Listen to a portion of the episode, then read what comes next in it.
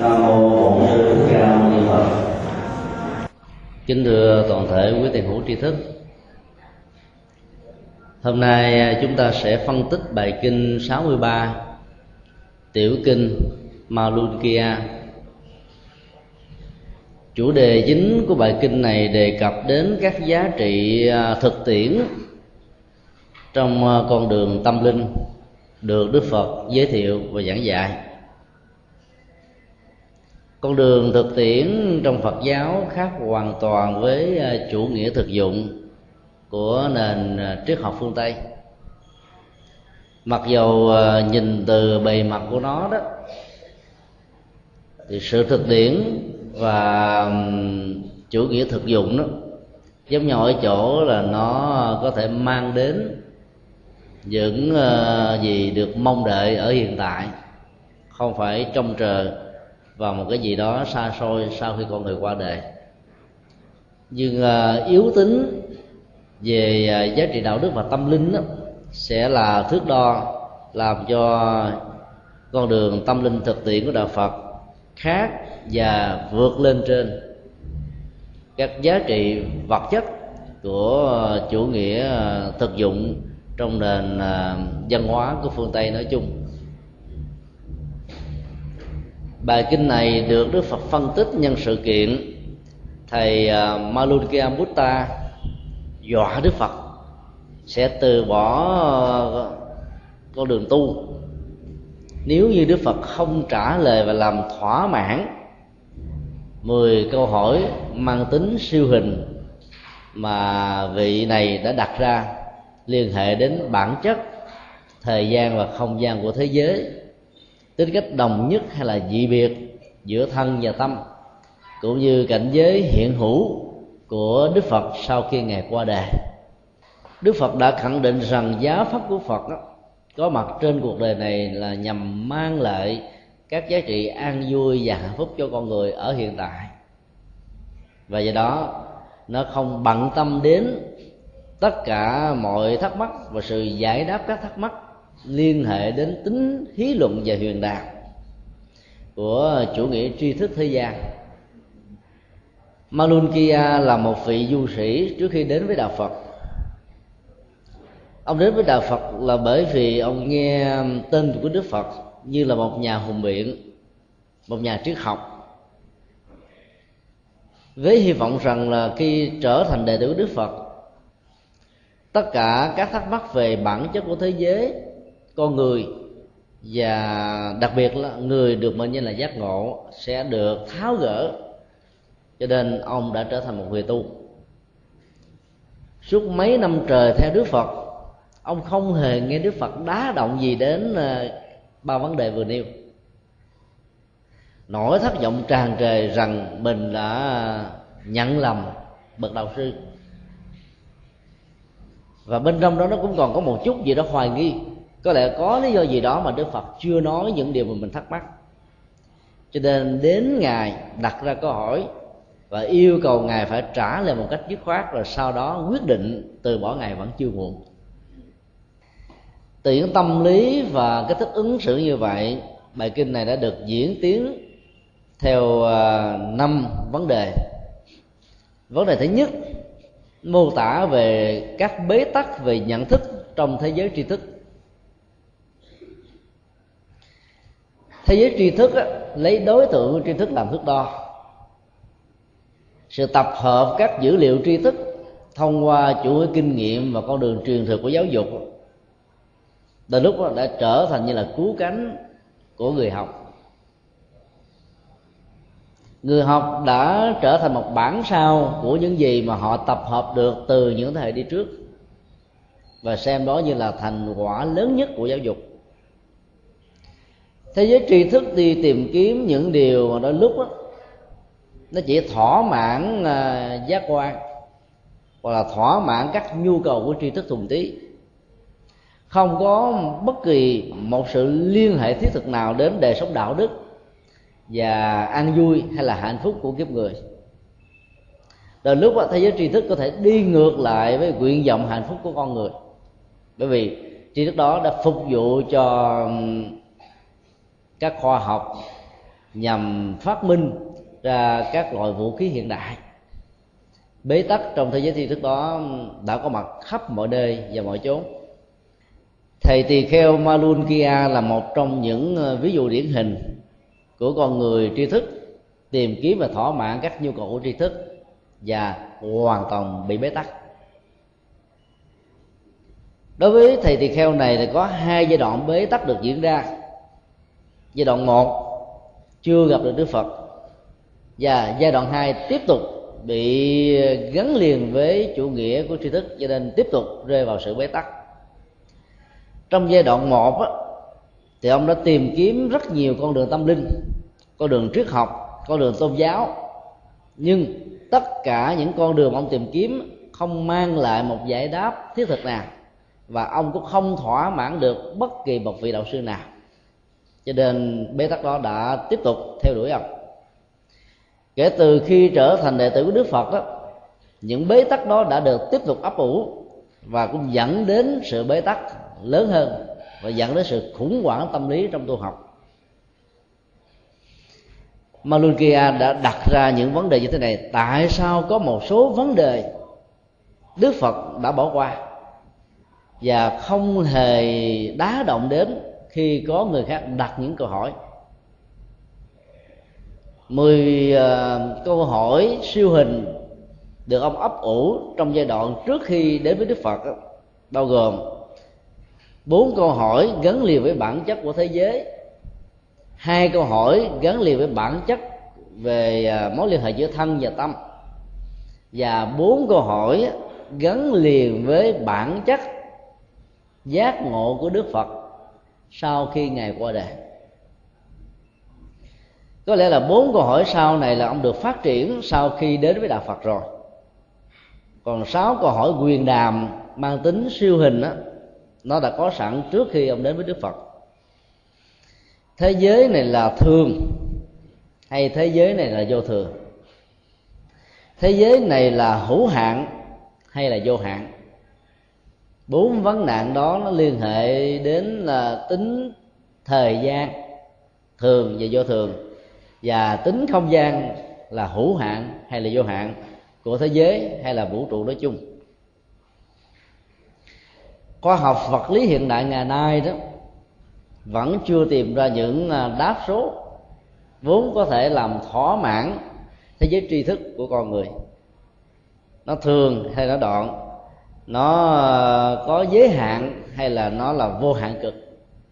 Mỗi một học thuyết của vật lý hiện đại đó có cách lý giải riêng và nó kéo theo các giới hạn cũng như các giá trị riêng của nó.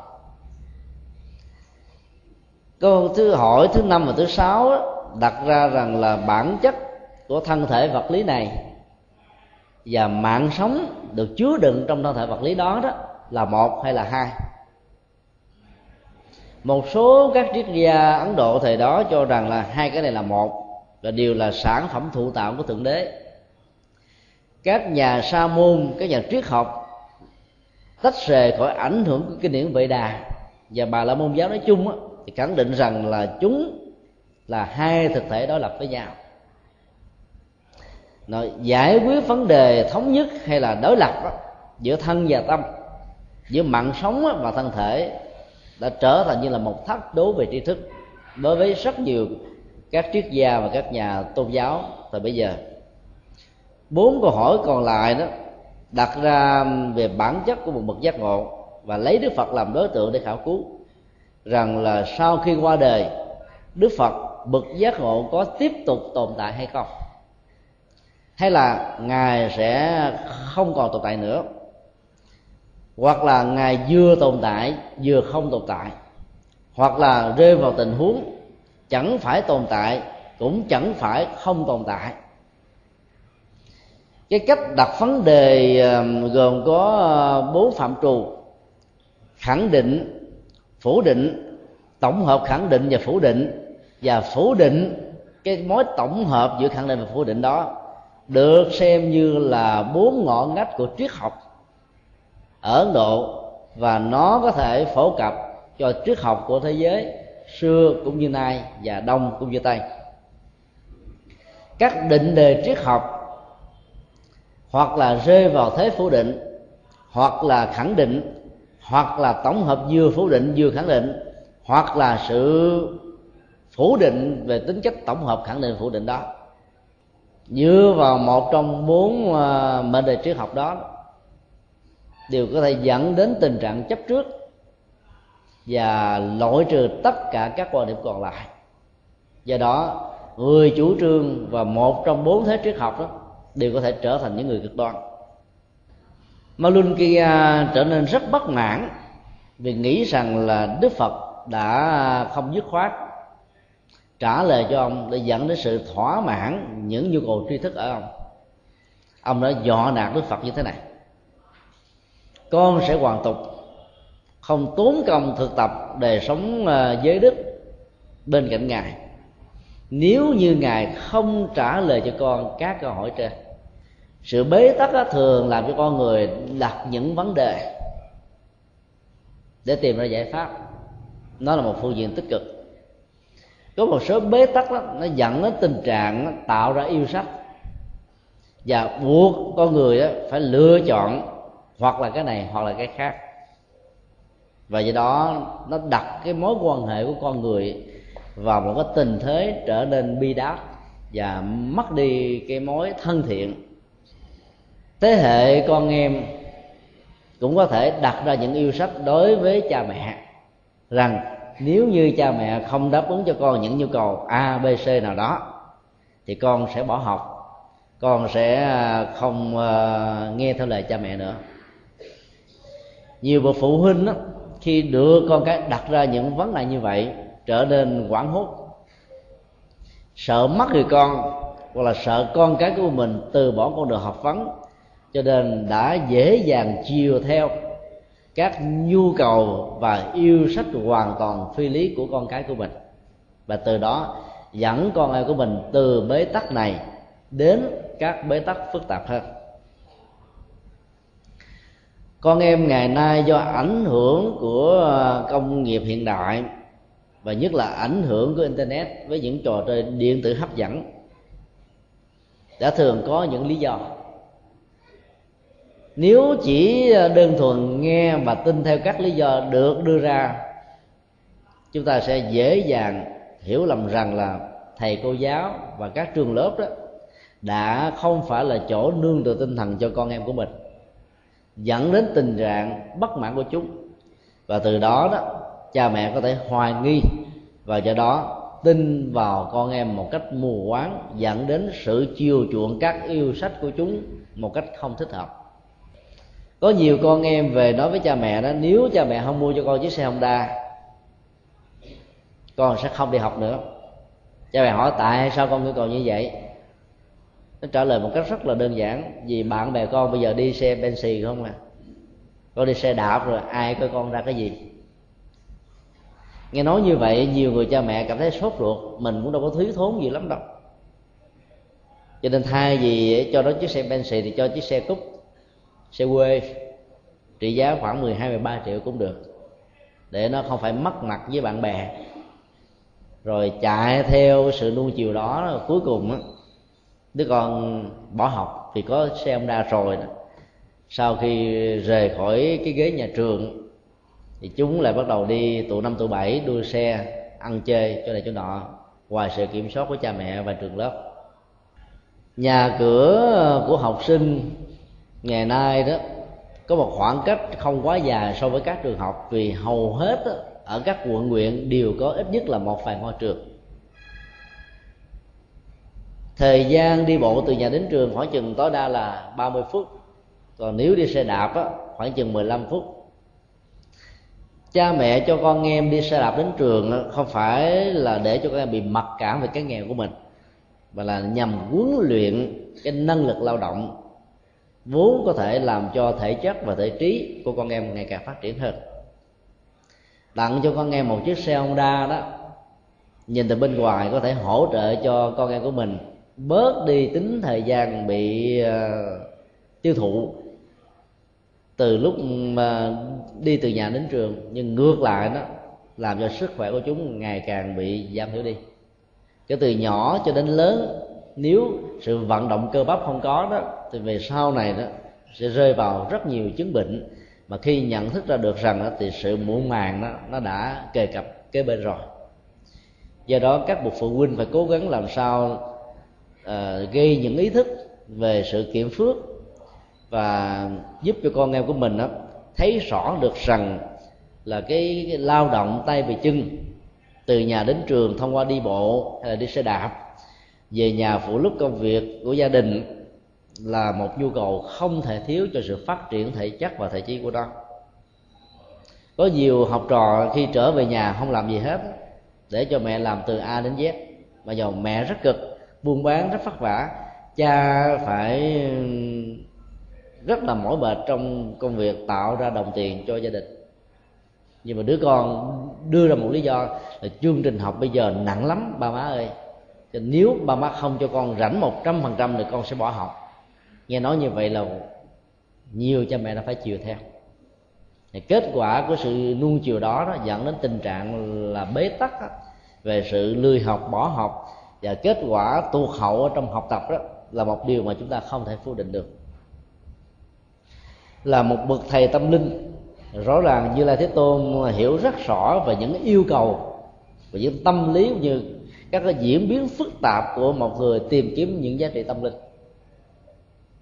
những người đi tu cũng có thể có những cái nhu cầu và tạo ra những yêu sách. Và nếu không khéo các vị thầy đó nuông chiều theo những yêu sách này đó thì đệ tử của mình học trò của mình sẽ khó có thể thành tựu được lắm. Bởi vì các yêu sách đó phát xuất từ một bế tắc tri thức. Muốn thỏa mãn theo cái, cái phát triển bản năng của con người như là không biết rằng là các tri thức đó có thật sự có ích cho đề tu của mình hay không các thắc mắc các vấn nạn của cái thế ờ, lứa tuổi mới lớn đó, nó cũng tương tự như vậy. Do đó là cha mẹ phải nắm vững về tâm sinh lý của con em của mình tùy theo giới tính và lứa tuổi để dễ dàng uống nắng và đưa chúng đi vào một cái quỹ đạo phát triển. Mà sau này sự phát triển đó đó sẽ làm cho con em trở nên hữu dụng cho bản thân chúng và cho xã hội. Do đó um, dọ nạt đó, để gây ra một cái áp lực không phải là giải pháp. Tất cả mọi sự dọ nạt đều là những bế tắc. Khi nhận thức được rằng nó là bế tắc về nhận thức hay là bế tắc về cảm xúc hay là bế tắc về khuynh hướng đi đó thì chúng ta phải tháo gỡ bế tắc ra một cách có nghệ thuật để giúp cho cái người bị bế tắc này nó có con đường vươn lên phía trước tìm kiếm một phương trời cao rộng. Vấn đề thứ hai đó cách trả lời gián tiếp của đức phật đã khẳng định một chân lý rằng là yêu sách không phải là giải pháp của các vấn nạn. Và do đó sự thỏa mãn các yêu sách một cách thiếu phương pháp đó, sẽ làm cho vấn nạn đó ngày càng phức tạp hơn. Thầy tỳ kheo Malunkia đã dồn đức phật vào một cái thế phải có một sự lựa chọn dứt khoát nếu đức phật thế tôn á, có thấy có biết thì xin ngài hãy khẳng định một cách dứt khoát rằng những vấn đề con nêu ra liên hệ đến bản chất của thế giới. Con người và sự giác ngộ của những bậc giác ngộ đó. Còn nếu như ngài không thấy không biết không hiểu rõ thì xin ngài hãy phủ định một cách thẳng thắn. Chúng tôi tạm gọi loại yêu sách này là yêu sách yes no là buộc cái người được yêu sách đó phải chọn giữa khẳng định hay là phủ định. Mà không tạo cơ hội cho người đó giải bài và giải trình. Những lý do tại sao người đó không đáp ứng các yêu sách đã được đặt ra. Trong mối quan hệ của cuộc sống này thỉnh thoảng chúng ta có khuynh hướng ứng xử theo các yêu sách hoặc phủ định hoặc là khẳng định tương tự như vậy. Chúng ta buộc người thân, người thương của mình phải chọn một trong hai nếu chọn họ, phải bỏ những người khác. Nếu chấp nhận quan điểm của họ, là phải vĩnh viễn từ giả các quan điểm còn lại. Tính cách ở trong sự lựa chọn khẳng định vươn lên này đó, tạo ra một liên minh cực đoan. Liên minh đó thường gắn liền với người đặt ra yêu sách. Bản chất của sự đặt ra yêu sách, mặc dù nó có hai sự lựa chọn, hoặc cái này hoặc cái khác, hoặc khẳng định hoặc là phủ định, nhưng trên thực tế khi khi yêu sách nó được đặt ra cái ý tưởng nó đã nằm ở chỗ phải đứng về phía người đặt yêu sách rồi. Cái cán cân nặng nằm ở phía người đó. Do đó đó là một cái cách thức giải quyết vấn đề đó trên nền tảng của chủ nghĩa vị kỷ chủ nghĩa vị ngã trung tâm. Tức là lấy cái tôi các giá trị của cái tôi các yêu cầu của cái tôi và những gì liên hệ đến tính giá trị của bản thân mình đó, làm nền tảng và buộc những người yêu sách của mình phải thỏa mãn những gì mình đặt ra. Đối tượng bị đặt yêu sách đó có thể là cha, là mẹ, là vợ, là chồng, là anh, là em, là người thân, là đối tác, là người trên, là kẻ dưới và bất kỳ ai. Phát triển khuynh hướng về cái tôi nhiều chừng nào á, thì cái khuynh hướng yêu sách đó, yes và no đó, tăng cường chừng đó. Tính cách dứt khoát đó, có thể tạo ra tính thuyết phục cho yêu sách đó được thực thi dĩ nhiên chúng ta thấy nhìn qua phương diện về tri thức đó, vì thầy kheo này có thể tạo ra sự đồng thuận ở những người khác. Xin như lai thế tôn hãy nói cho con rõ ngài có biết hay là ngài không biết? Ngài đừng úp mở ngài cứ nói trả lời dứt khoát. Và thẳng thắn thì con dễ dàng quyết định con đường của con. Đức phật đã không trả lời một cách trực tiếp về yêu sách khẳng định và phủ định của thầy tỳ kheo này mà ngài nêu ra một câu hỏi buộc vị tỳ kheo này phải trả lời. Ta nào có khuyên ông và ta cũng chưa hề hứa là hãy sống đời sống giới đức, thanh cao, an lạc, hạnh phúc, thảnh thơi, vững chãi trong cuộc đời này dưới sự hướng dẫn tâm của ta. Rồi ta sẽ trả lời tất cả các thắc mắc về các vấn đề siêu hình mà ông đã đặt ra.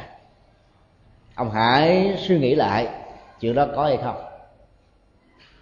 Cái thứ hai, ông cũng chưa từng có yêu cầu với ta điều đó. Ngay cái ngày ông trở thành đệ tử của ta. Đức phật đã xác quyết hai vấn đề rất trọng tâm. Đó là ngài chưa hề có những hứa hẹn về những yêu sách để buộc người khác trở thành đệ tử của ngài và ngài cũng chưa bao giờ thực hiện các cam kết về những yêu sách mang tính ảo vọng của tri thức. Do đó, bản chất của yêu sách được đặt ra trong tình huống này là nó không có cơ sở không có giá trị để giải đáp hay là để thỏa mãn nó.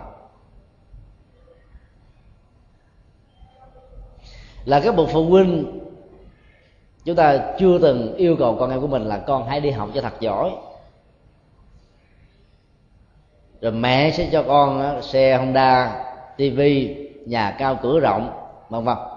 Chúng ta đâu bao giờ yêu cầu và buộc con em của mình thực hiện các yêu cầu đó để được đi học.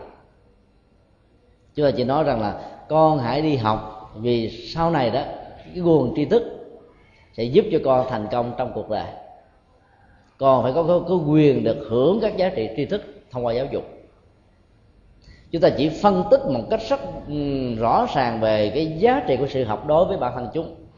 Và chúng ta không bao giờ gắn liền việc học đó với sự đáp ứng các nhu cầu phục vụ cho lợi ích của các bậc phụ huynh. Dĩ nhiên ở trong thế giới của những nước thứ ba do về cái nghèo cái khó của kinh tế nhiều bậc cha mẹ đã yêu cầu con em của mình thỏa mãn các nhu cầu đó. Là con hãy đi học để sau này giúp cho cha, giúp cho mẹ. Thế này thế kia. Tức là lấy cái tình cảm như là một cái yêu sách để cho con em mình đi theo. Và cuối cùng con em có thể lấy cái yêu sách đó trở thành một cái sách hạch lợi bản thân của mình. Do đó, vai trò và chức năng giáo dục của các bậc phụ huynh đó là không mong đợi sự đết đàm ở con em đền đáp ở con em mà mong sao cho con em mình được trưởng thành trở thành có đạo đức có tri thức và không trở thành gánh nặng của bất kỳ ai. Do đó chúng ta có thể học được ở bài học này của đức phật. Phân tích bản chất của sự yêu sách đó, nó đã không được đặt ra ngay lúc mà con em mình cấp sách đến trường hoặc là những cái yêu sách nào nó gắn liền với công việc gì mà chúng đang theo đuổi. Cái thứ hai là mình cũng chưa từng có những cam kết hay những lời hứa hẹn, vì mình biết rất rõ rằng các cam kết và hứa hẹn đó đó sẽ không dẫn tình trạng đó đi đến đâu. Chúng tôi được biết có một số phật tử nhà giàu, thương con em mình nhiều lắm, thông qua sự tâm sự của họ. Là họ gửi con em vào à, các cái trường nội trú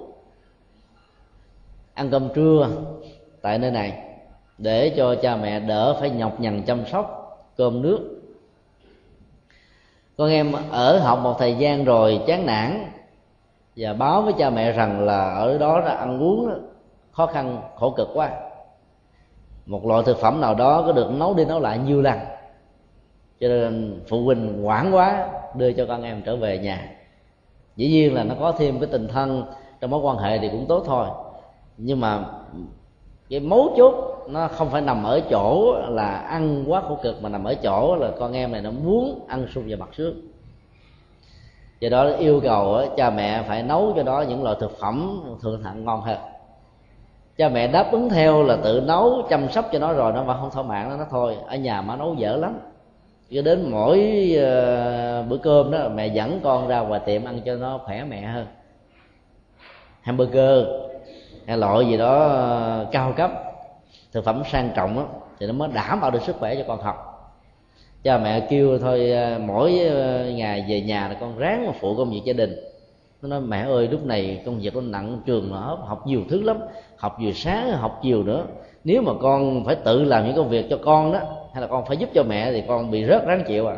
Mẹ muốn con rớt hay là mẹ muốn con đậu?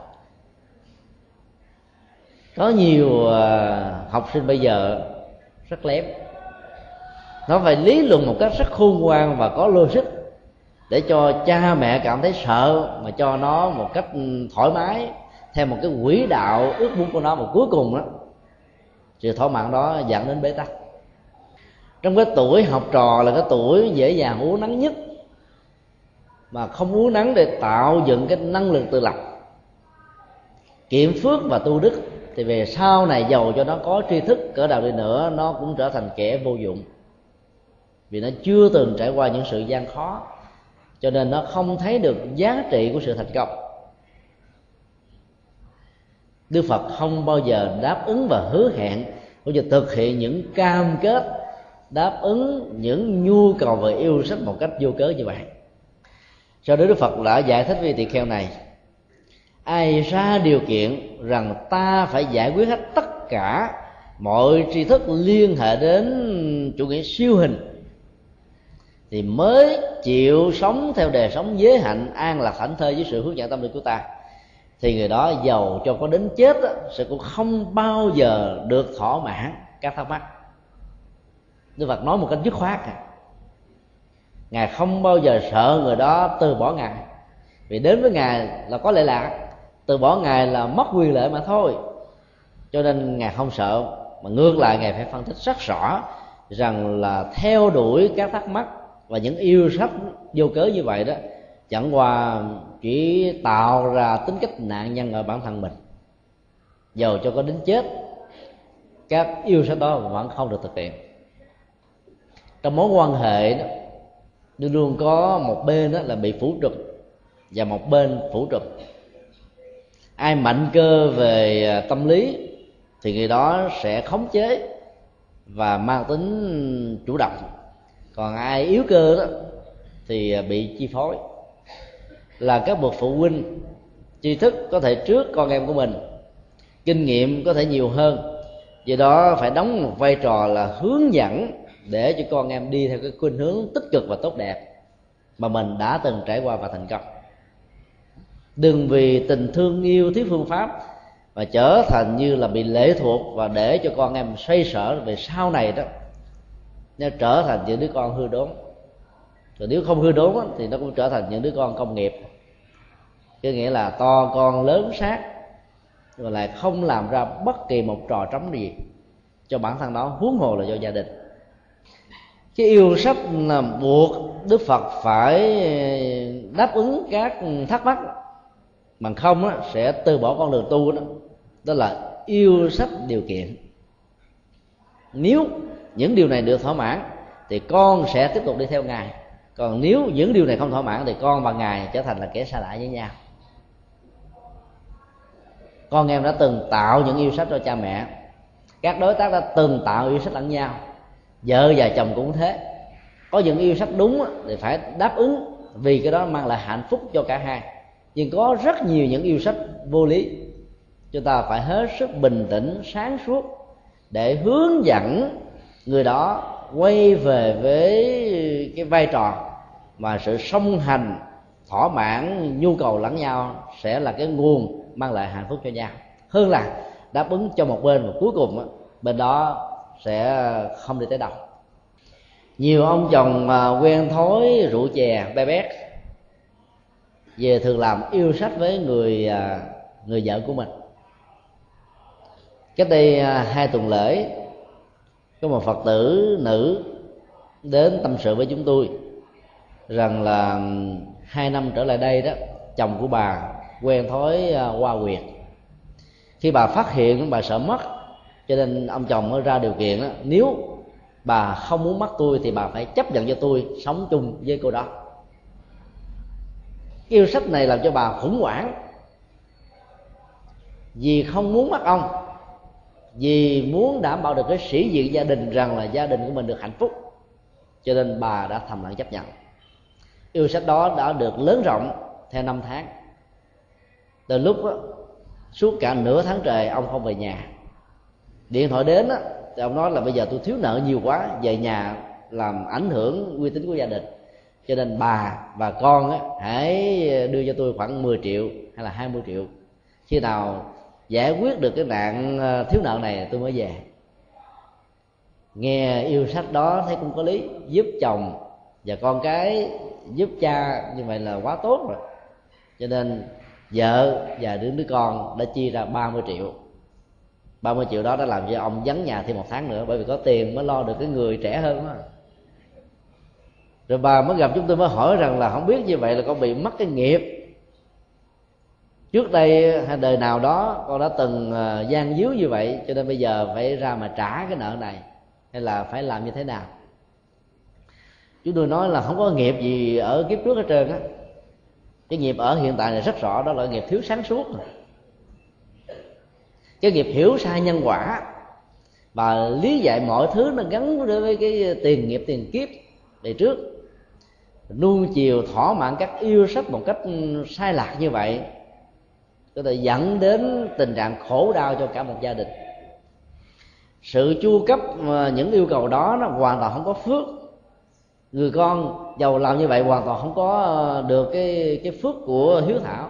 Mà ngược lại đẩy người cha vào con đường tội lỗi, gian dối với vợ, gian dối với con, và tạo ra cái cảnh đề ờ, là ly tán cho nên những người chu cấp trong tình huống đáp ứng các nhu cầu bất hợp pháp đó đó, tạo ra một cái cộng nghiệp tiêu cực. Ai chu cấp cũng đồng lõa với cái nghiệp xấu này. Mình tạo mình trở thành một nạn nhân đã đành rồi, mà mình còn bị một cái nghiệp gián tiếp là ủng hộ cho cái người sai lầm, là người thân của mình, đi vào con đường tội lỗi nhiều hơn. Cho nên phước không có mà tội gia tăng gấp đôi. Là khổ đau tràn dài là ta nghe như vậy là hoàn toàn quảng hốt.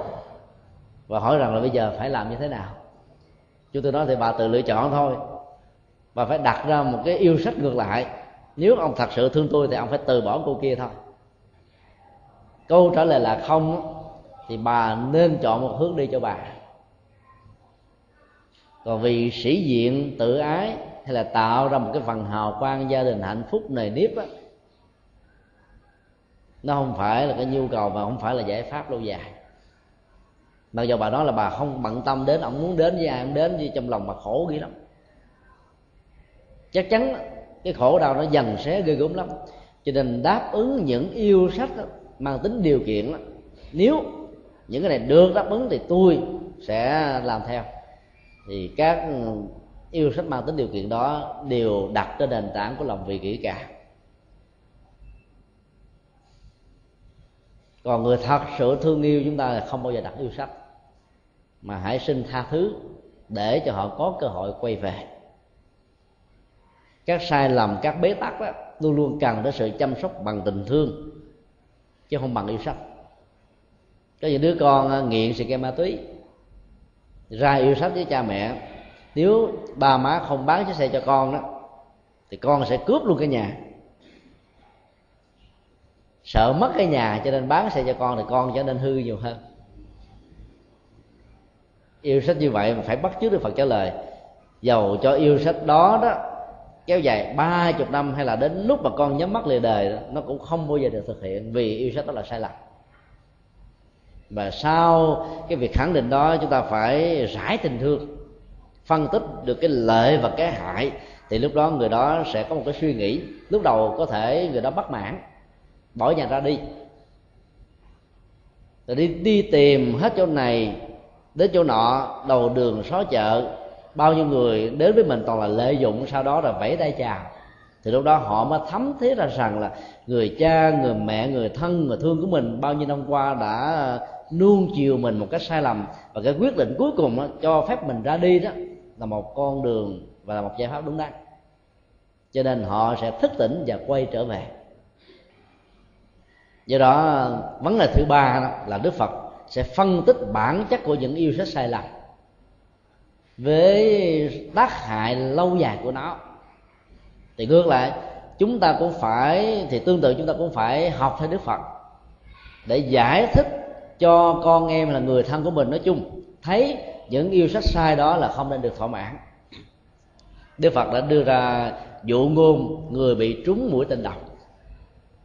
Đức phật nói cũng như là một nạn nhân, vừa bị mũi tên độc ghim vào trong cơ thể của mình, đau nhói bởi sự rỉ máu. Các dịch vụ y tế của người thân đã chu cấp một cách đúng nơi và đúng lúc. Nhưng người đó đã phủ định chối từ bởi lý do.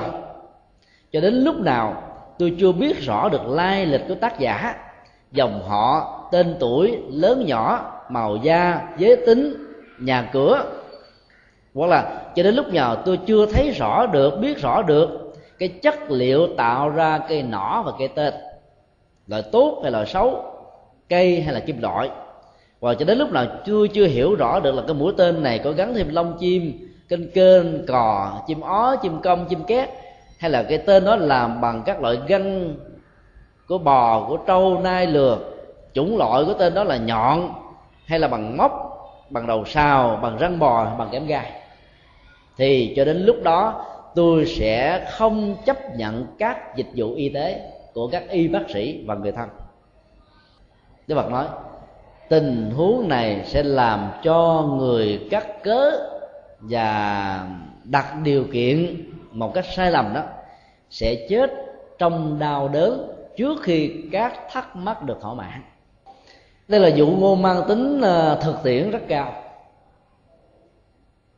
ngài đã trả lời một cách trực tiếp cho vị tỳ kheo này rằng tất cả những gì mà ngài không đáp ứng thỏa mãn nhu cầu tri thức của vị đó là bởi vì đó, cái bế tắc của vị đó đang bị vướng phải là bế tắc của tri thức. Thay vì đi theo con con đường của đời sống đạo đức thanh cao thoát tục để đạt được cái giá trị an lạc hạnh thơi trong cuộc đời thì vị này chỉ hướng về một cái mục đích rất nhỏ là tăng trưởng và tích tụ các kiến thức vào trong nhận thức của mình là hết là một nhà bác học nỗi khổ niềm đau vẫn có thể có. Bởi vì bác học là một chuyên gia về một lĩnh vực nào đó mà thôi. Trong đó để có được an vui và hạnh phúc đó, nó đòi hỏi đến việc giải phóng các bế tắc của cảm xúc và nỗi khổ niềm đau mà con người đang vấp phải trong sinh hoạt hàng ngày.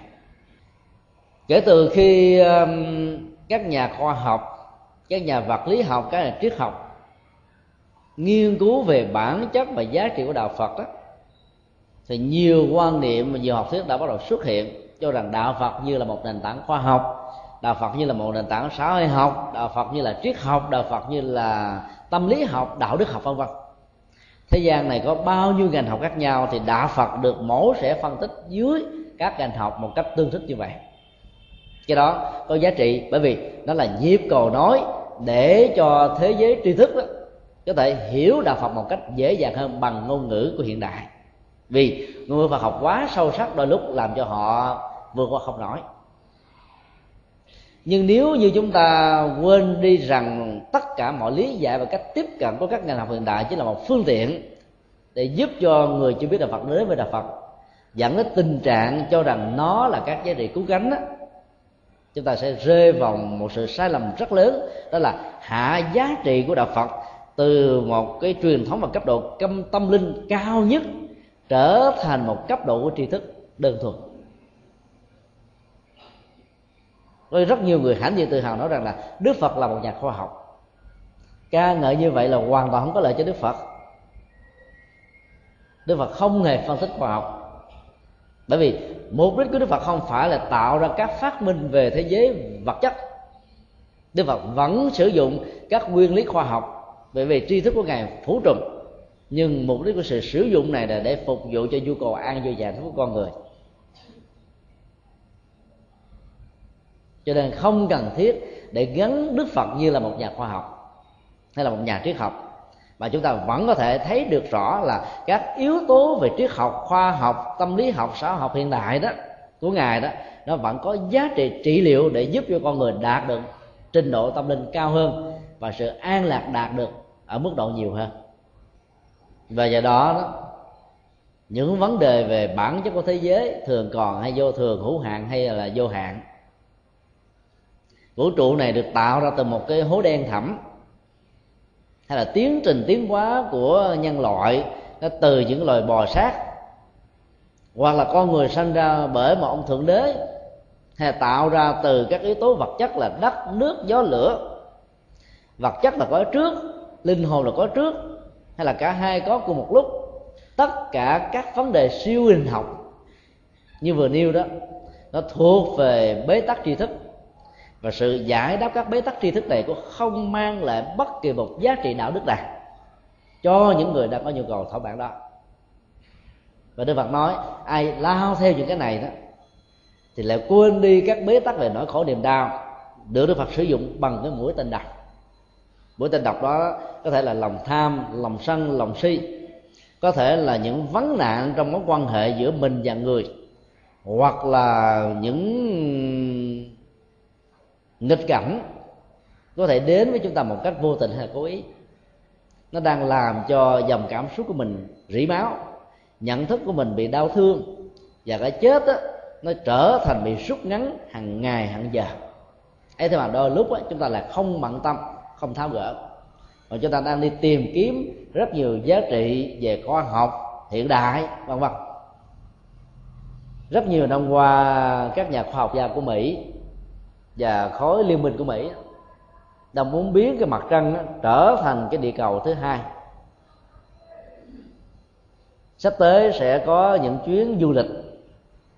Và cái vé của nó đó có mặt ở mặt trăng trong vòng vài ngày đó là khoảng à, một triệu đô la. Các tỷ phú và triệu phú của thế giới đó, sẵn sàng đăng ký. Bây giờ đã có à, mười mấy người đăng ký rồi. Các hành trình đó đó quả thực là tốn kém. Mà chỉ để thỏa mãn một tri thức rất đơn thuần là xem ở trên cái mặt trăng đó nó có cái gì. Đất đai, cỏ, cây, hoa, lá, trời mây lon nước ở trên đó ra sao. Có không khí hay không có không khí, hình thù, vóc dáng, màu sắc thôi. Thỏa mãn, tri thức đơn thuần như vậy, rõ ràng đó là một sự tổn phúc. Khoa học thì họ vẫn cứ tiếp tục đi tìm kiếm. Dĩ nhiên nó cũng có những giá trị riêng của nó nhà phật thì không có kháng cự lại ờ, là, là tiêu cực về ờ, thế giới tri thức đó. Nhưng nhà phật nói là bản chất của tri thức đó phải phục vụ cho đạo đức.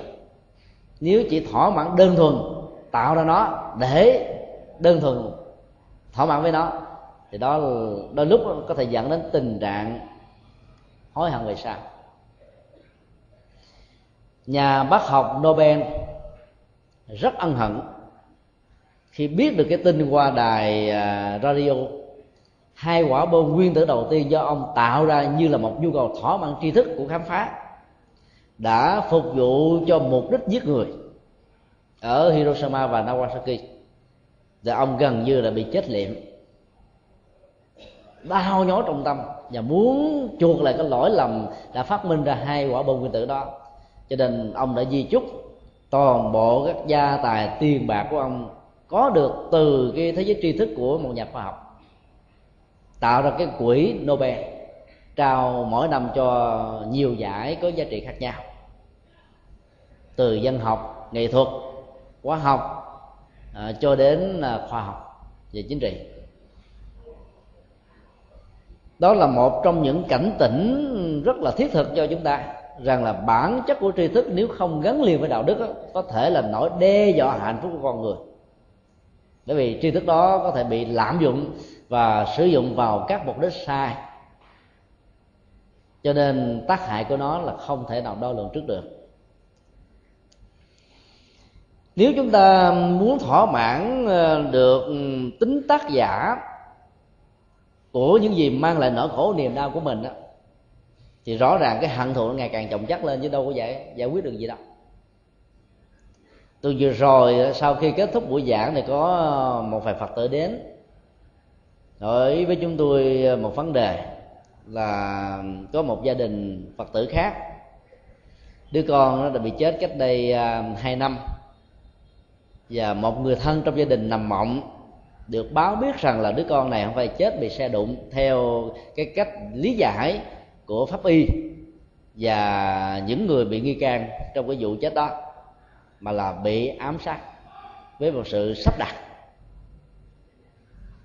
Chúng tôi mới giải thích như thế này là bây giờ có tìm ra được cái kết quả rằng là cái chết đó đó là được sắp đặt bởi những kẻ thù, hay là nó được lý giải bằng cái tai nạn giao thông đó nó quan trọng lắm.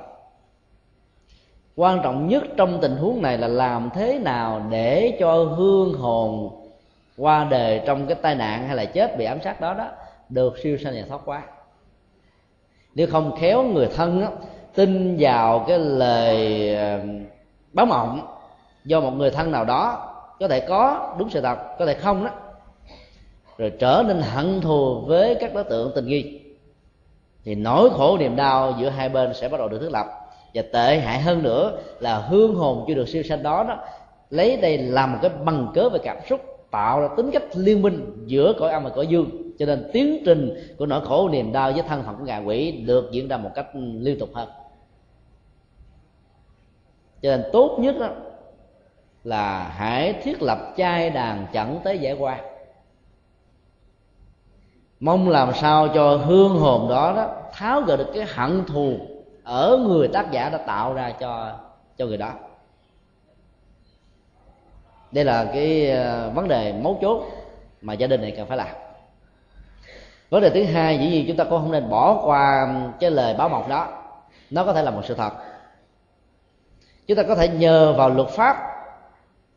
Chúng ta nhờ vào ờ, cái tính ờ, khoa học của pháp y để xác minh cái chết đó. Nếu tất cả mọi yếu tố để dẫn đến sự phát minh nó không có đầy đủ, thì tốt nhất là hãy nên bỏ quên nó đi đầu tư vào nó chỉ làm cho phiền não. Có mặt và mối quan hệ giữa tình thân gia đình này và gia đình kia trở nên ngày càng bi đát hơn, căng thẳng hơn. Do đó, kỳ siêu trước rồi hãy tính đến vấn đề pháp y. Còn nếu các yếu tố luật pháp và pháp y nó không được rõ ràng, tốt nhất là hai quên đó đi. Thì cả người còn lẫn người mất mới được lệ lạc ở đây cái câu chuyện đức phật đưa ra có nhiều người rất cắt cớ. Tôi phải biết tác giả tạo ra nỗi khổ điểm đau của tôi là ai động cơ gì mục đích gì. À, họ làm điều đó đó với những lý do nào? Do người khác tác động hay là một cách tình cờ hay là hiểu lầm? Tất cả những sự tìm kiếm đó là hoàn toàn chưa có giá trị. Ít nhất là trong cái giai đoạn mà cái mũi tên nó đang ghim vào trong cơ thể. Cái này quan trọng nhất là làm thế nào để giải phẫu cái mũi tên đó ra do đó các dịch vụ y tế do người thân người thương mời gọi về là cần phải được thực hiện liền ngay tức khắc. Để tương tự cũng như vậy sở dĩ con người chọn à, tâm linh với tính cách là một người xuất gia là bởi vì người đó thấy rằng là cái nhu cầu của an vui hạnh phúc đó, cho mình và cho người rất cao. Do đó phải từ bỏ các hạnh phúc của à, thế giới giác quan với tư cách là một người tại gia để tìm kiếm những giá trị tinh thần tâm linh cao hơn. Các thắc mắc về thế giới tri thức gắn liền với các khoa học vô dụng hoàn toàn không có ý nghĩa đối với một người tìm kiếm các giá trị tâm linh. Bản chất của giá trị tâm linh nó nằm ở sự thực tập, đời sống thiền quán, chuyển hóa cảm xúc, chuyển hóa nhận thức, chuyển hóa thói quen, chuyển hóa hết tất cả những điều xấu có thể còn rơi rớt lại như những hạt giống được gieo trồng một cách có ý thức thông qua phong tục tập quán và giáo dục của con người từ nhiều đời kiếp về trước.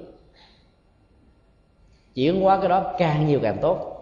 Các pháp môn, các nghi thức tụng niệm, các cái thức hành trì là một trong những điều kiện cần thiết để cho các hạt giống tiêu cực được chuyển hóa đến đây đến chỗ. Do đó phải đầu tư vào con đường chuyển hóa hơn là sự thỏa mãn tri thức thuần túy kể từ ờ, sau năm 1975 tại Việt Nam đó, các trường Phật học đã thay thế hệ thống Phật học viện bản chất của Phật học viện đó, nó gắn liền với con đường hành trì song song với con đường học vấn về Phật pháp. Một hành giả sau khi tốt nghiệp ở Phật học viện ra đó kiến thức nội điện rất vững vàng và bên cạnh hành trì pháp môn đó mang tính cách thống nhất. Và do đó con đường dấn thân phục vụ quần pháp lệ sanh đó dễ dàng thành công. Ngày nay do giới hạn vì Phật giáo không được phép mà tụ hội đông. Trong một giai đoạn lịch sử như vậy cho nên truyền thống của Phật về đó đã bị cắt đứt. Và thay vào đó là các trường Phật học. Các vị xuất gia đó cũng cấp sách đến trường, giống như là bao nhiêu người thế tục. Đến trường học xong, trở về lại ngôi chùa của mình, sinh hoạt với phong tục tập quán trong ngôi chùa đó với tông một pháp phái hoặc là tịnh độ tông, hoặc là thiền tông, hoặc là mật tông, hoặc là dung hòa cả ba cái này. Vì đó, sau khi tốt nghiệp ra trường đó, cái tính cách nhất quán về con đường hành trì tâm linh không có. Giữa một cái thế giới lý tưởng của Phật pháp, thông qua tri thức Phật học, được Đức Phật giảng dạy trong kinh, và cái thế giới hành trì ở trong các ngôi chùa đó, nó có thể khác nhau cả trời và vực. Bởi vì thế giới Phật học được Phật trình bày trong kinh là một thế giới tâm linh. Có năng lực chuyển hóa mang lại an vui hạnh phúc. Trong cái đó, thế giới hành trì của các ngôi chùa đó, nó gắn liền với phong tục tập quán. Và rất nhiều phong tục tập quán đó đó, không có gốc rễ của Phật giáo. Nó bị ảnh hưởng bởi nho giáo, lão giáo hay các tôn giáo khác. Chính vì thế và cái con đường hành trì nó thiếu cái gắn liền với Phật học viện sẽ làm cho tăng ni có thể có kiến thức rất cao về Phật pháp nhưng mà sự ứng dụng để hoàn pháp đó là không lệ lạc nhiều. Chúng tôi rất là mơ tưởng trong một tương lai gần là Phật giáo Việt Nam sẽ có rất nhiều mô hình Phật học viện. Nơi đó sẽ là nơi tu tập của ờ, các vị tu sĩ, những vị xuất gia trẻ, mang một tâm quyết lớn, một nguyện vọng lớn, một chí ờ, nguyện đại hùng, giải phóng khổ đau cho bản thân mình, cho những người khác và các tăng ni trẻ cũng nên ý thức là khi có các phật học viện như vậy ra đời đó, thì nên tinh nguyện và xung phong ở nội trú. Trong sinh hoạt nội trú nó có những cái lợi tại vì cái thời khóa tu học đó, nó được điều đặn và pháp môn được hướng dẫn một cách nhất quán. Khi chúng ta trở thành là những người anh em ruột thịt sống trong một cái phật học gì với nhau, thì sau này đó, tốt nghiệp ra trường, mỗi người có thể đi mỗi hướng khác nhau, nhưng con đường và phương pháp giáo hóa thống nhất với nhau có thể về sau này á, pháp môn hành trì có thể khác. Nhưng chúng ta có thể cảm thông được rằng cái con đường hành trì của người pháp hữu của mình. Do đó, ta không có những khuynh hướng là chống trái, phê bình, chỉ trích, loại trừ và tôn sưng cái con đường riêng của mình. Vì vậy đó, cái đại thể hòa hợp của phật giáo cho đại của phật giáo đó được diễn ra một cách thức tốt đẹp hơn nhiều. Vấn đề thứ tư sau khi phân tích được cái tác hại do khuynh hướng thỏa mãn tri thức vào những thứ không cần thiết cho đời sống an vui hạnh phúc đó, có thể tác hại ảnh hưởng đức phật đã định hướng mục tiêu chuyển hóa của tất cả những ai đi theo ngài chọn lựa con đường tâm linh. Đức phật nói những người nào phát nguyện sống một đời sống đạo đức nương tựa vào hướng dẫn tâm linh của ngài, thì không nên để mình bị lệ thuộc vào các quan điểm siêu hình.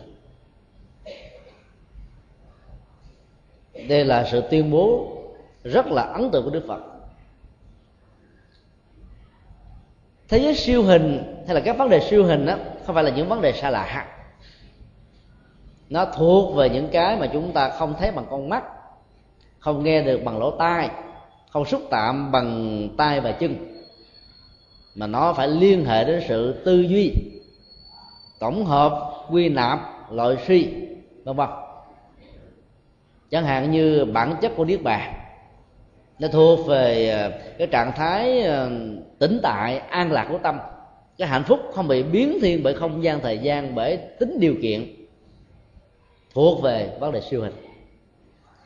Nhân quả là một vấn đề siêu hình bởi vì chúng ta không thấy một, cách rõ ràng phải bằng suy luận bằng niềm tin bằng sự nhận xét đánh giá bằng logic. Chúng ta có thể hiểu biết được rằng một hạt giống được gieo nó không kết thúc bởi hành động được gieo giống đó mà cái ảnh hưởng của nó ở hiện tại và trong tương lai vẫn đeo đuổi tác giả đã tạo ra hạt giống này.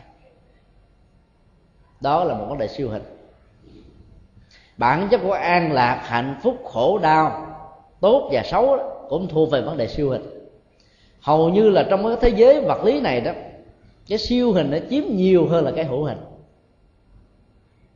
Vấn đề đức phật đặt ra ở chỗ có nhiều tri thức chiêu hình học hoàn toàn không có lệ cho đời sống an vui và hạnh phúc. Đức phật không trả lời những vấn đề đó. Cái vấn đề về nhân quả, về niết bàn, về an lạc, về chuyển hóa tham sân si, mặc dù cũng là những điều siêu hình, nhưng đức phật đã không bao giờ bỏ cơ hội khi được ai hỏi đến. Thậm chí có nhiều tình huống không hỏi đức phật vẫn nói, vì đức phật thấy sự tuyên bố và trình bày những điều vừa nêu đó có giá trị cho người nghe. Trong tiếng anh, siêu hình được gọi là metaphysics physics là vật lý. Meta là siêu, là vượt lên trên. Cái gì vượt lên trên thế giới vật chất và vật lý? Cho đó được gọi là siêu hình học thế giới này là hữu hạn là vô hạn. Không ai nắm được hết, mặc dù cái bản chất của câu hỏi đó liên hệ đến tính cách vật lý, không gian và thời gian của thế giới, nhưng nó thuộc về vấn đề siêu hình. Vì người ta không biết được rằng là nó sẽ như thế nào. Cái thân thể và mạng sống này là một hay là hai? Mặc dù cái thân thể là vật lý chúng ta có thể nhìn thấy được cái mạng sống đó, nó được thể hiện trong cái thân thể vật lý đó. Ví dụ như là mắt còn được mở não còn hoạt động tim còn đập hơi thở còn ra và vào. Cử chỉ đi đứng nằm ngồi cái nhiệt độ trong cơ thể vẫn còn duy trì. Thì thông qua các biểu hiện đó chúng ta gọi rằng là con người đang có sự sống. Mặc dù nó vẫn là những biểu hiện vật lý nhưng mà bản chất của câu hỏi liên hệ đến là một hay là hai đồng nhất hay là dị biệt đó giữa thân và mạng sống đó nó thuộc về siêu hình. Như lai thế tôn sau khi giác ngộ là một con người tỉnh thức. Chúng ta có thể cảm nhận được giá trị an lạc hạnh thể của ngài qua mắt thấy tai nghe và thậm chí bằng logic học của ngôn ngữ. Nhưng vấn đề đặt ra là là sau khi ngài qua đời, ngài còn tồn tại hay không còn tại, vừa tồn tại vừa không tồn tại, chẳng phải tồn tại, chẳng phải không tồn tại, đó nó nó không cần thiết. Vậy đó đức phật nói cái nội dung thứ hai, định hướng mục tiêu chuyển hóa dầu cho thế giới này là vô thường hay là thường, hữu hạn là vô hạn. Thân thể và mạng sống là một hay là khác. Như là thế nào, sau khi qua đời đó, thì sự thật vẫn là sự thật. Không ai có thể phủ định rằng đó là con người phải trải qua sanh già, bệnh và chết. Trong đó nếu thiếu phương pháp, có thể bị vấp vào các cái bẫy của sầu bi, khổ, u và đảo đây cũng là những vấn đề mà tại sao con người không biết đặt ra để tìm giải pháp cho mình được ăn vui và hạnh phúc mà lại đi tìm kiếm những cái nó chỉ thỏa mãn tri thức mà nó không thỏa mãn được nhu cầu của hạnh phúc. Đức phật nói điều quan trọng hơn hết đó, là làm thế nào để chuyển hóa nỗi khổ niềm đau liên hệ đến cái sanh cái già cái bệnh cái chết cái sầu cái bi cái khổ cái u cái não. Chứ phải là thỏa mãn tri thức. Cái sanh nó vẫn diễn ra hàng ngày, hàng giờ. Mỗi một giây phút nó có thêm nhiều mầm sống mới có mặt trong từng chủng loại và trong loài người cũng thế.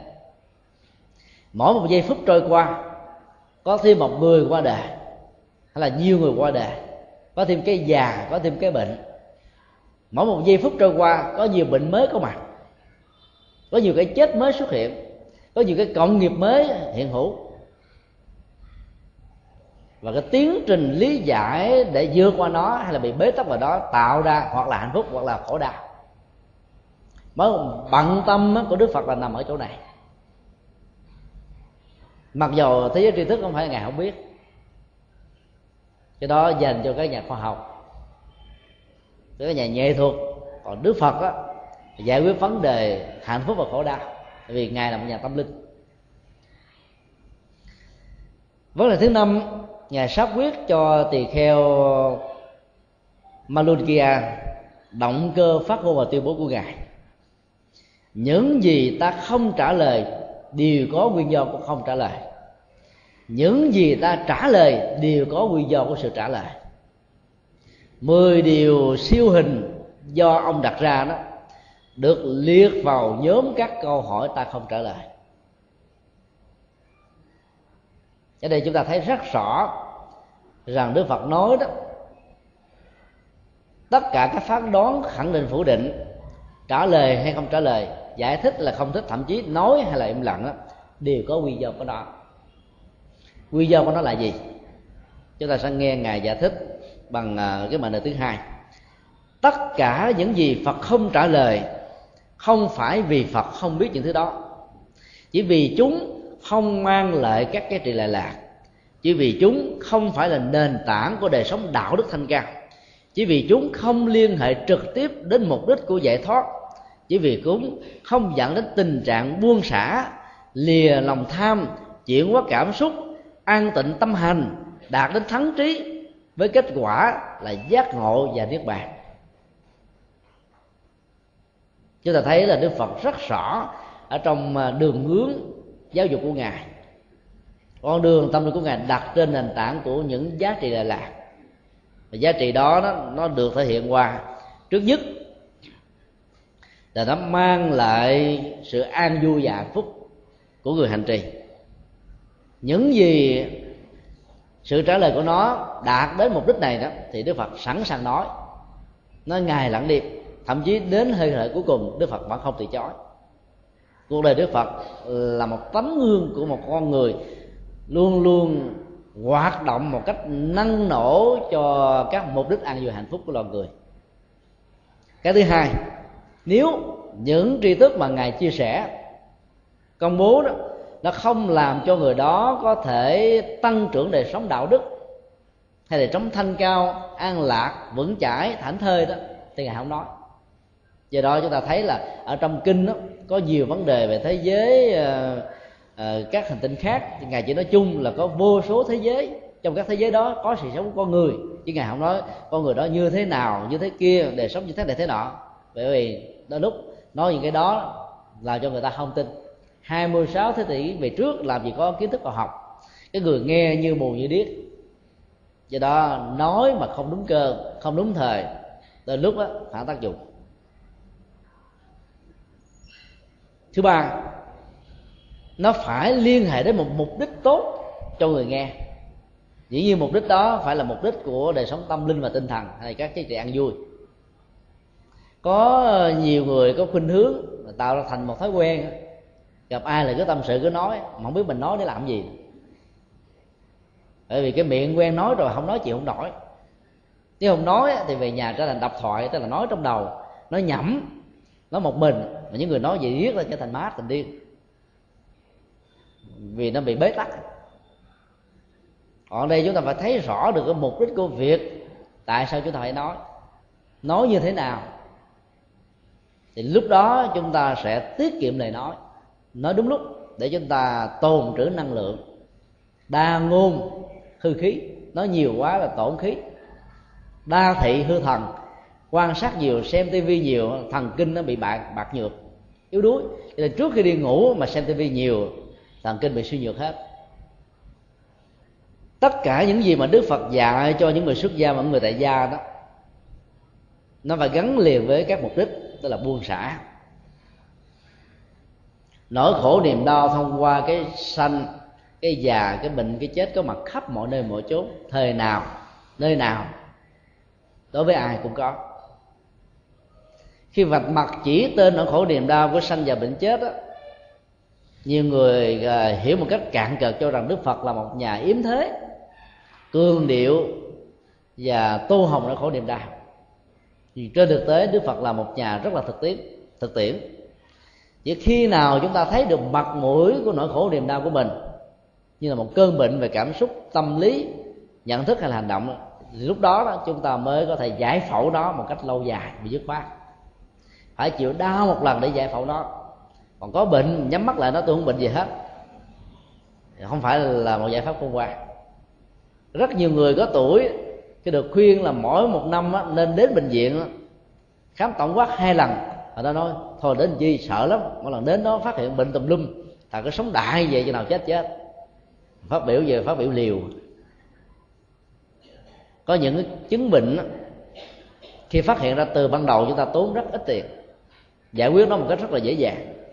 Nhưng mà vì không hiểu rõ được cho nên chúng ta có để nó trôi qua. Nhất là những người nghèo, ở nông thôn nghèo khó đó. Bệnh đau nằm liệt rồi mới đi đến bệnh viện. Đến lúc đó là tốn tán gia bại sản, bệnh cũng không hết. Thay vì lúc nó bắt đầu mới manh múm là chúng ta trị liệu lên hết liền. Cho nên là phải buông xả nó khổ niềm đau. Buông có nghệ thuật, xả có phương pháp sự buông xả có người thuật phương pháp là đừng bao giờ nhân rộng cái tôi khổ đau lên. Đừng bao giờ cương điệu quá cái khổ đau. Đừng bao giờ cương điệu quá tính tác giả tạo ra khổ đau cho bản thân mình. Cái người bị trúng mũi tình độc đó là ai? Bắn tôi. Tôi dòng hỏi vua chúa, chính phủ, chính quyền, bà la môn, tôn giáo, những thương gia, những người nô lệ hay là người nào, nam hay nữ, lớn hay nhỏ, dĩ nhiên là nó khổ đau sẽ gia tăng bây giờ cái tạm thời quên ai là tác giả, chữa trị cái bệnh đang bị vấp phải trước cái đã cái đó là biết thương mình, giải phóng mình khỏi nỗi quan kia quán trái. Cái thứ hai là có rất nhiều nỗi đau nó nó bắt nguồn từ lòng tham đắm, tham chấp, ái luyến, hệ lụy và bám víu của con người. Vì đó phải chặt bỏ cái khuynh hướng của lòng tham này đó, thì mọi hệ lụy đó nó sẽ được tách ly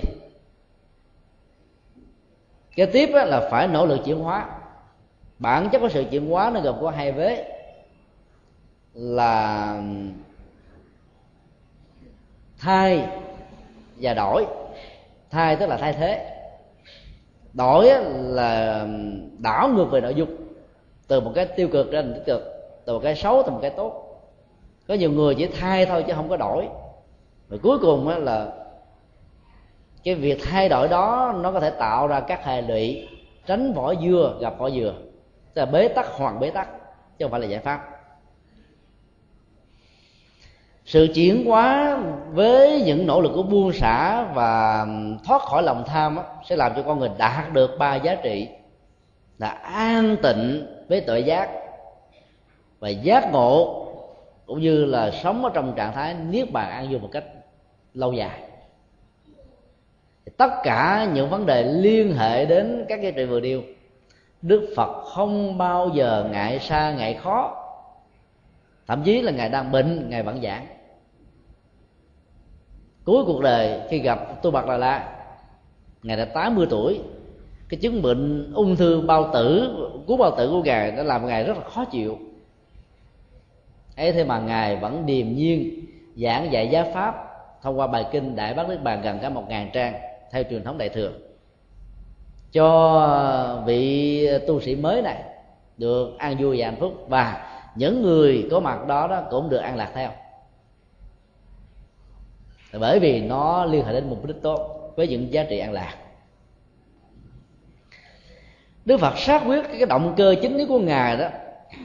Ngài chỉ làm à, công việc an vui đó trải qua bốn giai đoạn. Đó là tuyên bố, đây là khổ đau. Đây là gốc rễ của khổ đau. Đây là sự chuyển hóa tất cả các khổ đau. Và đây là con đường dẫn đến sự chuyển hóa khổ đau đó. Từ khổ đau đến hạnh phúc nó gồm có bốn vế. Hay là bốn bước. Bước một là nhận diện bế tắc, nhận diện khổ đau. Bước thứ hai đó, nỗ lực nhiều hơn nữa bằng tri thức, bằng tự giác để phát hiện ra cái gốc rễ và nguyên nhân sâu xa của khổ đau này là do mình hay là do người hay do cả hai? Ở hiện tại hay là quá khứ hoặc bao gồm cả hai? Do mình chủ quan hay là khách quan?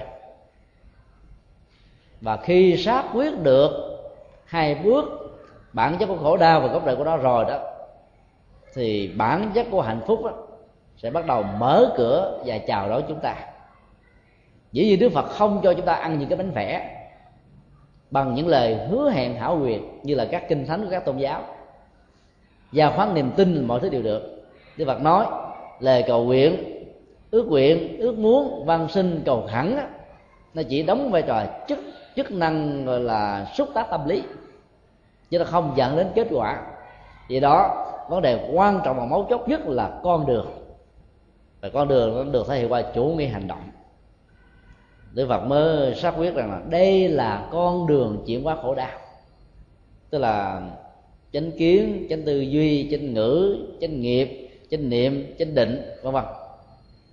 Nói chung là nó phải bắt đầu bằng những sự chân chánh của nhận thức của lý tưởng của hành động của lời nói của việc làm của nghề nghiệp của chuyển hóa tu tập quán niệm và của tự giác. Ai thực hiện đúng hết tất cả những con đường vừa nêu đó, đó thì kết quả và sự đạt được là chắc chắn. Dầu đi theo pháp môn thiền, tịnh độ hay là mật tông hoặc là bất kỳ một pháp môn nào, nếu bỏ rời bát chánh đạo thì không còn là con đường của đạo phật nữa. Chúng tôi dám cam đoan như vậy. Pháp môn thiền quán chỉ là một sự mở rộng của yếu tố chánh niệm và chánh định thôi. Còn pháp môn luật tông đó chỉ phát rộng phát, phát, phát, ờ, phở, mở rộng từ ờ, chánh nghiệp chánh mạng. Pháp môn mật tông cũng tương tự như vậy. Mật tông là một hình thức khác của giới luật vì nó tạo ra ba yếu tính thân mật khẩu mật ý mật thân tịnh khẩu tịnh ý tịnh. Không có sự thanh tịnh của thân khẩu ý thì sự hành trì sẽ không bao giờ có kết quả còn tịnh độ tông cũng là một phần hoặc là của ờ, chánh niệm vì đạt được trạng thái nhất tâm bất loạn. Hoặc là nó một phần của chánh định. Cho nên chúng ta thấy tất cả mọi pháp môn trong phật giáo đều gói ghém và được phát huy mở rộng từ bát chánh đạo mà thôi. Và bát chánh đạo là một phần của tứ diệu đế. Do đó tất cả những gì mà nó không liên hệ đến con đường giải quyết và chuyển hóa khổ đau thì đức phật không bao giờ dạy, không bao giờ nói. Do đó, nếu phải đánh giá đức phật là một nhà, theo cái nhìn và ngôn ngữ hiện đại thì chúng ta nói rằng nhà, ngài là nhà tâm linh, nhà chuyển hóa khổ đau. Chứ không phải là nhà xã hội học, nhà triết học, nhà tâm lý học, nhà khoa học, nhà vật lý học hiện đại. Mặc dù là dạy của ngài trực tiếp hoặc là gián tiếp liên hệ đến các quy luật, các nguyên lý, các hệ luận của các ngành học này. Và mấu chốt của cô gà là nằm ở chỗ chuyển hóa khổ đau. Từ đó ngài đã tuyên bố là xưa cũng như nay, ngài chỉ nói lên có hai điều. Đó là dạch mặt chỉ tên khổ đau và hướng dẫn con đường khổ đau cho mọi người vượt khỏi khổ đau thôi. Nếu không có chuyển hóa khổ đau thì không còn là đạo phật nữa nếu không phục vụ an vui hạnh phúc thì cái đó không phải đạo phật nữa. Sau khi nghe đức phật giải trình và phân tích về những lý do tại sao ngài đã không trả lời 10 câu hỏi siêu hình không có lợi, thì theo Malunkia Buddha đã giải phóng được mối nghi ngờ, buông bỏ hết tất cả mọi thắc mắc, tâm trở nên quan hỷ tột cùng và phấn đấu thực tập con đường chuyển hóa dĩ nhiên là không còn ý định hoàn tục như ông đã hâm dọa đức phật nữa. Từ đó về sau đức phật dạy cái gì là ông nôm nớp thực hành theo.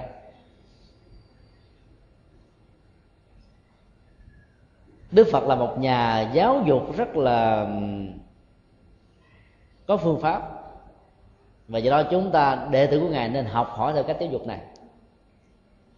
Là biến cái tình huống của một người làm yêu sách gây khó khăn tạo ra một cái um, sự lựa chọn mà đến lúc đó, không giải quyết được sự lựa chọn này theo hướng của người yêu sách đó, thì mối quan hệ tình thân có thể bị phá vỡ. Đức phật đã làm cho vị tỳ kheo có khuynh hướng bế tắc từ thế giới tri thức đó trở thành một con người hướng vào con đường chuyển hóa và hành trì tâm linh. Những người phật tử cũng làm sao để cho các bế tắc về cảm xúc, về đời sống của người thân, của người thương, của vợ, của chồng, của con em, của ờ, anh em, bà con và của những người đối tác với nhau. Theo một cách thế mà sự giải quyết nó đó phải mang lại hạnh phúc và an vui cho cả hai bên đối tác ở hiện tại và trong tương lai. Là như vậy là chúng ta thương người đó. Còn chỉ thỏa mãn vì sợ mất người đó, hoặc là sợ người đó giận thì chúng ta sẽ mất người đó một cách lâu dài. Vì chúng ta gieo một cộng nghiệp xấu cho người đó, lao vào cái vũng lầy của khổ đau. Bởi người đó đang tạo ra con đường của tội lỗi. Tóm lại là bản kinh này dạy chúng ta về con đường thực tiễn. Và nó chính là một trong năm yếu tính quan trọng của đạo phật hay là giáo pháp của ngài, thiết thực hiện tại. Để thể hiện con đường thực tiễn đó đức phật khuyên chúng ta là không nên bận tâm và mất thời gian vào bất kỳ một vấn đề gì. Trở nên vô ích hay là chỉ thỏa mãn đơn thuần của tri thức.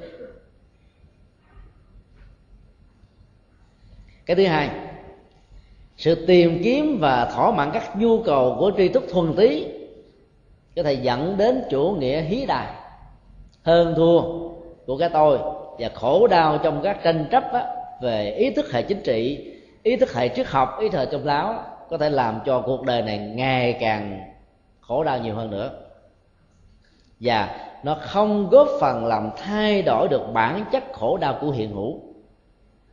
Những bế tắc mà con người đang vấp phải. Cái thứ ba, trị liệu và chuyển hóa các bế tắc đang gặp phải chính là mục tiêu hàng đầu của tất cả những người yêu hòa bình, yêu hạnh phúc và yêu giá trị đời sống bản thân mình. Này, giàu làm chức nghiệp gì? Phải hiểu rất rõ là bản chất của giá trị kinh tế mà mình đạt được trong cái nghề đó đó, chỉ là một phương tiện để thiết lập giá trị hạnh phúc trong đời sống. Và do đó, phải làm sao tăng cường thêm giá trị tâm linh, thì người đó sẽ không bị rơi vào sự mất phương hướng ở trong cuộc đời. Còn thỏa mãn các nhu cầu vật chất thông thường có thể dẫn đến chủ nghĩa tiêu thụ. Mà hậu quả của nó đó có thể làm cho con người bị sa đắm hoặc là suy thoái về đạo đức ở nhiều góc độ.